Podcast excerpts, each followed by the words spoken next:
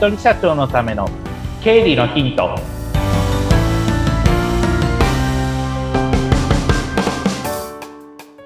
皆さんこんにちは、理財実践塾株式会社の池田孝之です。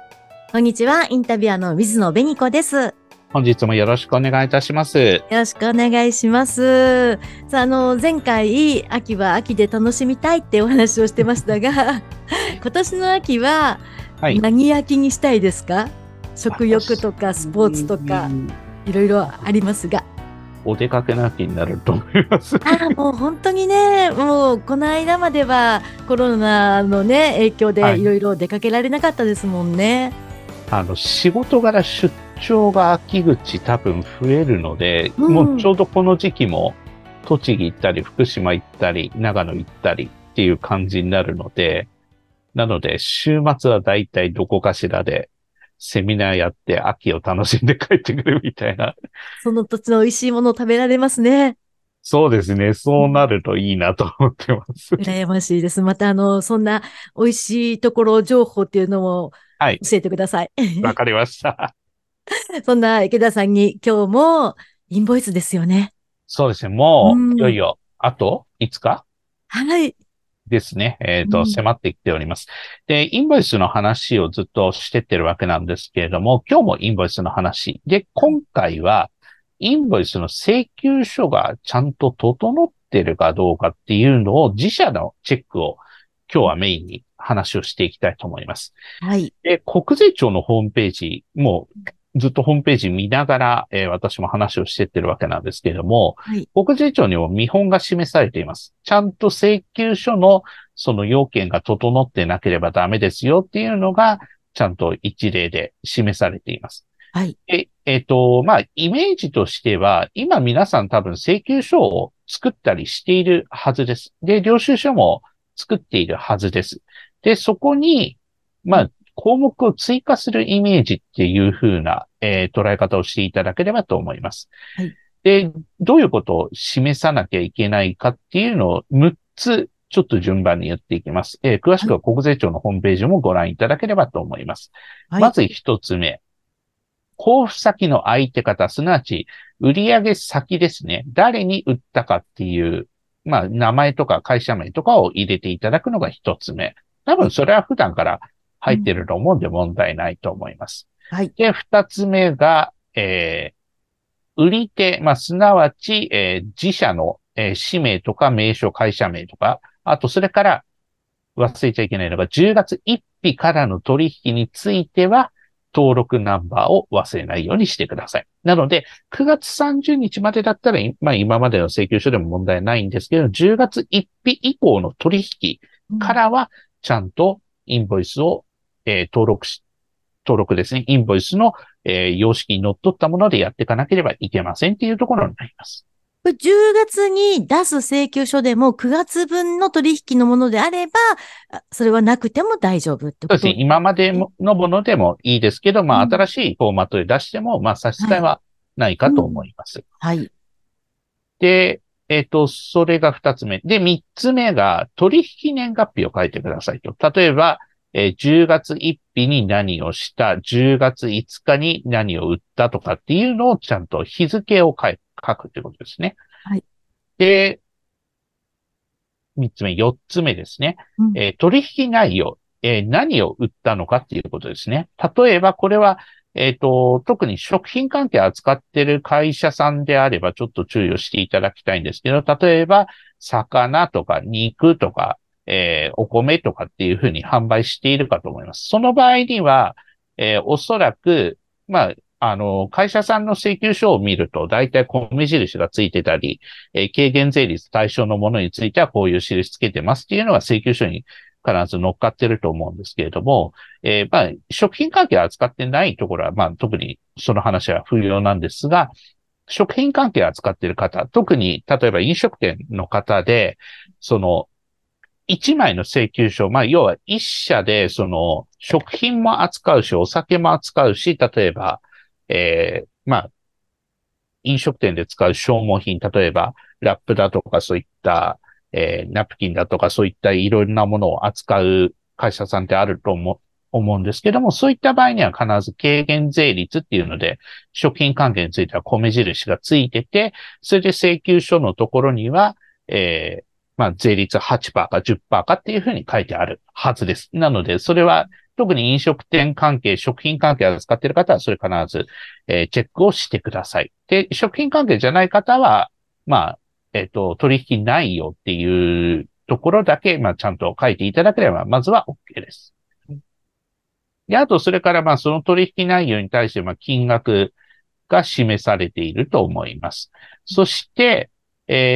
その後、5つ目ですね。税率ごとに区分して合計した対価の額及び適用税率って書いてあります。さっきの飲食店の場合で言うと、例えば魚と肉を買いました。合計2万円です。で、あとそれから、例えば割り箸とタオルセットを買いました。合計3000円です。で、2万3000円なんだけれども、2万円に対しては 8%、食品関係は 8% なので、2万円かけることの 8% で、消費税が1600円になりますと。で、例えば割り箸とタオルで2つ合わせて3000円だったら、そこに 10% をかけて、300円になりますっていうふうに、税率ごとに、例えば 8% 対象が、税抜きの金額いくら、消費税がいくら、10% 対象のものが、本体の価格いくら、税率いくらっていうのを必ず書いていただかないといけませんっていうところになります。さあ、ここが一番ややこしいところではあると思うんですけれども、今、ネットとかで検索すると、インボイス用のそういったフォーマットとかもありますし、私もよく使ってるのが、例えば、クラウド型の会計ソフトで、使うと、特定のものを宣伝するつもりはないんですが、クラウド型の会計ソフトを使うと、もうそのフォーマットが自動的に、もう今、完備されているものがあります。なので、私は、もうあらかじめ会社名と、その、取引、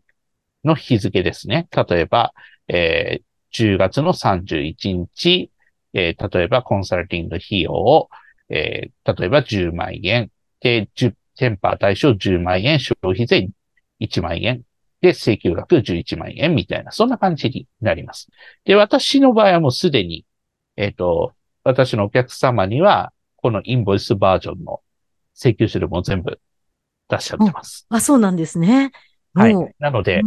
それなので、請求書を作るのでゴールだけではないので、今、まずはちょっと請求書のフォーマットのチェックをしてほしいという話をしました。はい。ここまでは、あれですかね。なんとなく、一から作るっていうことよりかは、税務署、国税庁のホームページにもありますけれども、現在の請求書に今言った6つの項目ですね。取引の相手方、自社の名前と登録番号、取引年月日、取引内容、税率ごとに区分して合計した対価の額と適用税率、そして最後、税率ごとに区分した消費税額っていうのを加えていただければ、OK ですっていう感じです。なので、一から作るというよりかは、請求書にプラスアルファしていただければ。で、自分で作るのがめんどくさければ、無料の、請求書のフォーマットとかをダウンロードするのも一つの方法かもしれませんねっていうところです。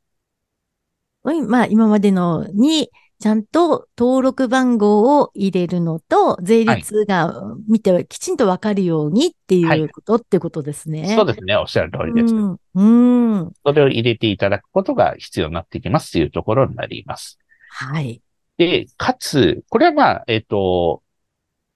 パソコンで作ろうが、その手書きで作ろうが、この辺の、原理というのは変わりませんので、必ず、盛り込んでいただくっていうところが必要になりますっていうところになります。これは手書きであっても一緒です。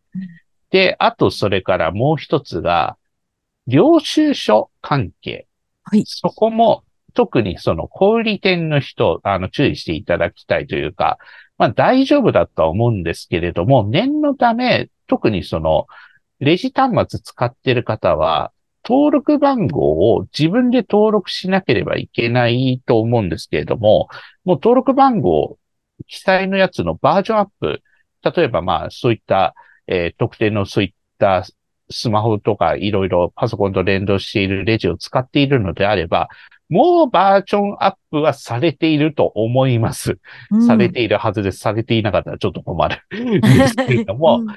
されていると思いますので、そのバージョンアップされたものを使って、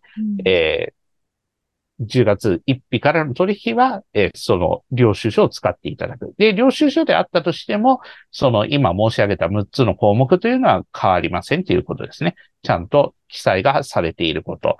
で、手書きっていうことはちょっと想定はしづらいかもしれないんですが、もし手書きで領収書を切る方は、今言った6つの項目をちゃんと網羅した上で登録番号もちゃんと手書きで書かなければいけませんってなります。でも手書きで領収書を書いてる方、やっぱり1113桁、t から始まる13桁書くのめんどくさいですよね、おそらく。そうですよね。なので、そういった事務